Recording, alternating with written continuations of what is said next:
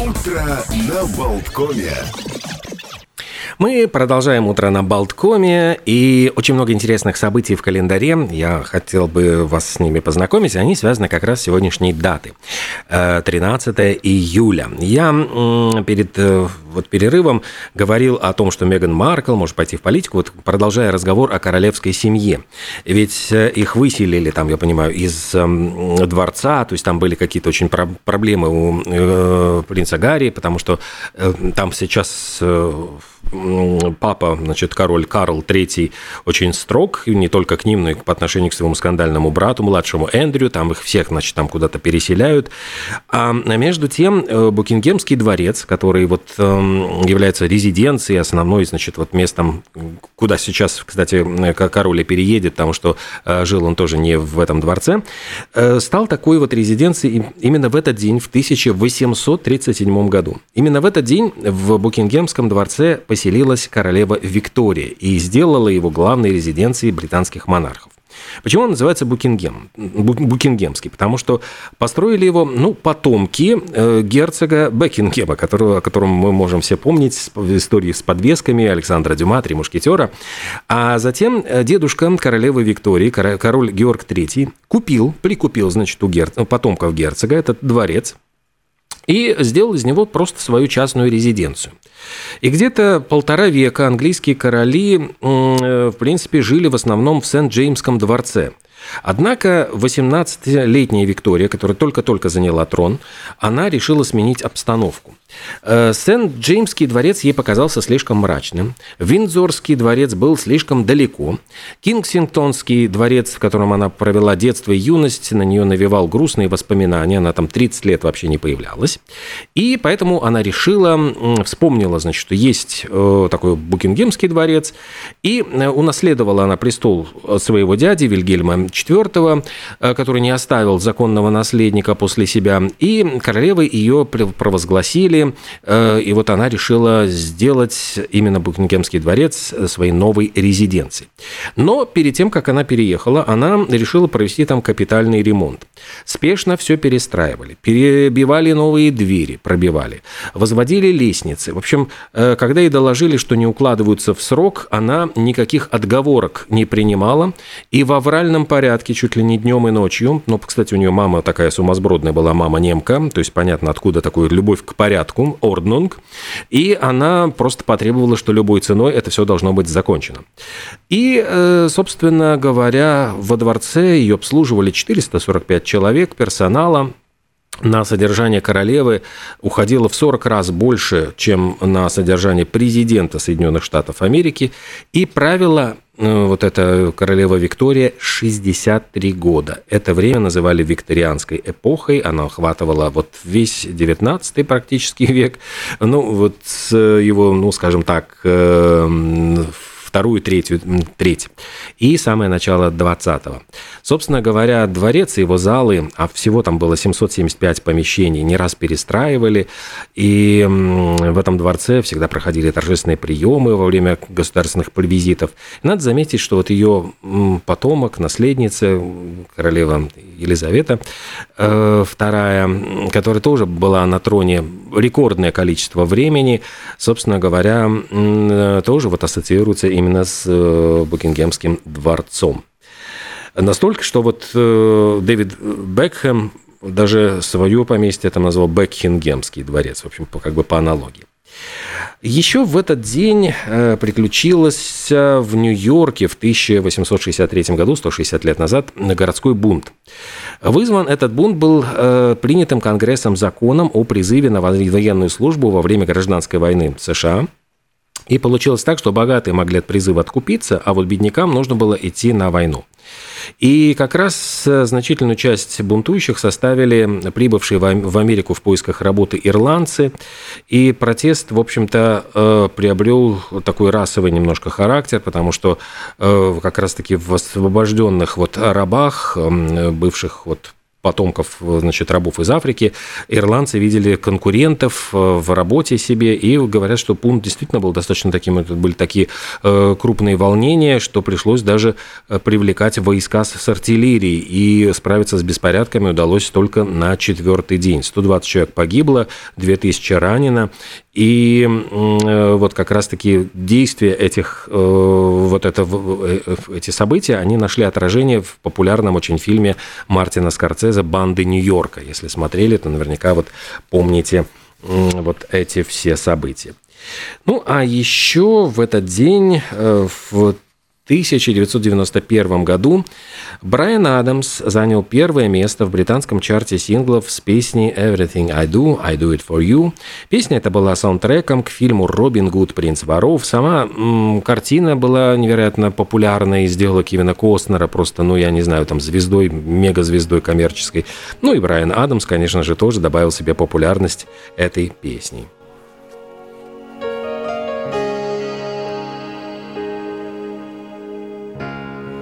into my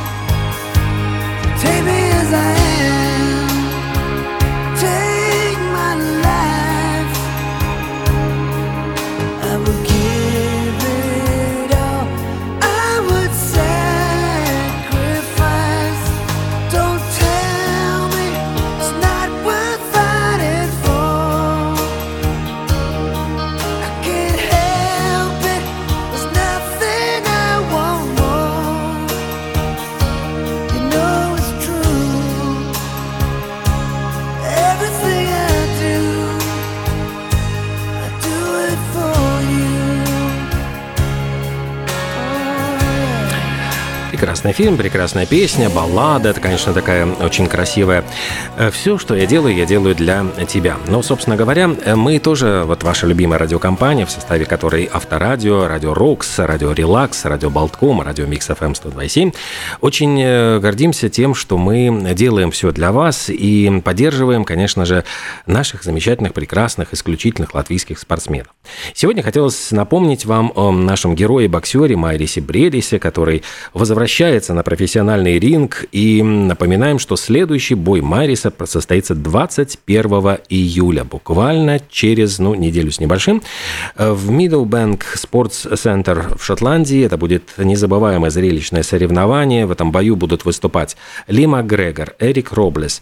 Все это будет такая вот незабываемая атмосфера спорта, это невероятные эмоции для болельщиков.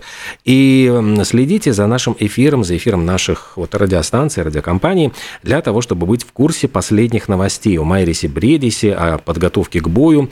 И в нашем эфире мы будем рассказывать о настроении перед этим событием и делиться подробностями. Не упустите шанс стать частью этого великого спортивного события. А мы будем э, вашей связью, вот вашим мостиком, э, вашей любовью, любви к спорту и героизмом наших спортсменов. Поддерживайте Майриса Бредиса вместе с нами и слушайте наши радиостанции.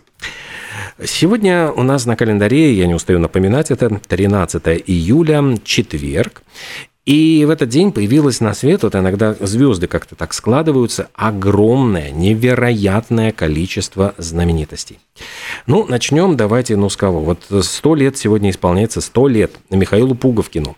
А, киноактеру, который, ну, сейчас он гуляет в мемах, конечно, вот в основном из фильма Гайдая, э, Иван Васильевич меняет профессию, вот как раз он сыграл там Якина, такого самовлюбленного режиссера, который сталкивается с э, Иваном Грозным в обычной московской квартире. В общем, есть большое количество мемов, где вот гениально, вот когда он поднимает глаза к, к небу, и просто вот этот кадр из фильма гуляет как мем. Однако у Пуговкина больше ста ролей. Он действительно э, невероятно такой плодовитый киноактер, хотя вот, ну, использовался в основном вот такой вот очень э, образ такого, может быть, часто чуть-чуть с негативным оттенком, но были у него и положительные, позитивные роли. А поступил он, собственно, в Амхат, говорят, э, с э, большим трудом, потому что, э, в общем-то, у него не было профессионального образования, он там воевал, вернулся, понял, что ему с фронта хотел, значит, учиться на актера, и читал крыловскую басню «Кот и повар», причем так, что буквально слезы на глазах от хохота были у членов комиссии, и в конце концов решили его взять учиться. Сыграл он и в «Свадьбе Малиновки», очень часто появлялся в сатирическом сатирическом журнале «Фитиль», в «Яралаше», играл сказочных королей и царей и, конечно, часто появлялся в фильмах Леонида Гайдая. Еще сегодня появился на свет э, Аркадий Адамов. Это писатель, автор очень популярный вот в свое время милицейских детективов. Там про инспектора Лосева была целая серия, и прямо вот э, эти детективы рвали из рук, достать было совершенно невозможно. Сегодня же, вот говоря про писателей, 95 лет назад появился на свет Валентин Пикуль. Э, Юнгой он тоже сражался на войне, 30 лет эм, прожил в Риге, э, написал, где, кстати, в Риге именно свои самые знаменитые романы «Реквием каравану Пику-17», «Пером и шпагой», «Битва железных канцлеров», «Последние черты», «Фаворит», ну и похоронен на лесном кладбище. Виктор Берковский, Барт, очень популярный, который часто сотрудничал с Никитинами и, кстати, исполнял песню под музыку Вивальди, которую сочинил сам тоже вместе с Сергеем Никитиным э, вместе. Он же исполнял и Гренаду на стихи Михаила Светлова и много других песен. Э, в 1932 году, это будет через год юбилей, появился на свет Петр Фоменко, знаменитый, легендарный театральный режиссер, который тоже стал ну, ну, просто, можно сказать, учителем целого поколения. Есть театр «Мастерская Фоменко», где просто поколение воспитанных им учеников играют. Харрисон Форд, слушайте, это действительно легендарная фигура в мире популярной музыки, э, в мире Голливуда. Господи, я уже просто про музыку думаю, какую нам поставить следующую музыкальную э, паузу. Но дело в том, что отец Форда был ирландцем, а его мама имела русско-еврейские корни. Э, совершенно студент студенческие годы он ничем не выделялся, даже настолько он разочаровался в актерской профессии, что стал плотником. Он думал, чтобы вот бросить актерство и всерьез э, сменить профессию, но получилось так, что он, э, благодаря тому, что он был плотником, он э, часто работал, обслуживал знаменитых и уже звезд Голливуда и режиссеров, и как раз получилось так, что, по-моему, он подружился через это с Э, Стивеном Спилбергом и Джорджем Лукасом. Ну и дальше уже как бы Лукас его взял в «Звездные войны», и это судьбоносная была совершенно, конечно, роль. А Спилберг снял его в роли Индианы Джонса, искателя потерянного ковчега, и он стал буквально суперзвездой. Кстати, вот пятая часть, э, пятая часть как раз эм, сейчас вышла на киноэкранах, хоть ее и поругивают, но тем не менее, э, конечно, Харрисон Форд э, в ней, говорят, сыграл ну, на, на все сто процентов. Продолжая тему кино, вот Дюран Дюран. И э, группа эта стала э, одной из тех, кто написали тему Джеймса Бонда. Это был фильм «Вид на убийство», «View to a Kill». И в 1985 году как раз они стали вообще первыми артистами, которые сумели занять первое место в чарте синглов США с песней, которая была написана для фильмов о Джеймсе Бонде. Вот такая хитрая хитрый рекорд. Но давайте вспомним как раз эту композицию и вспомним фильм. Face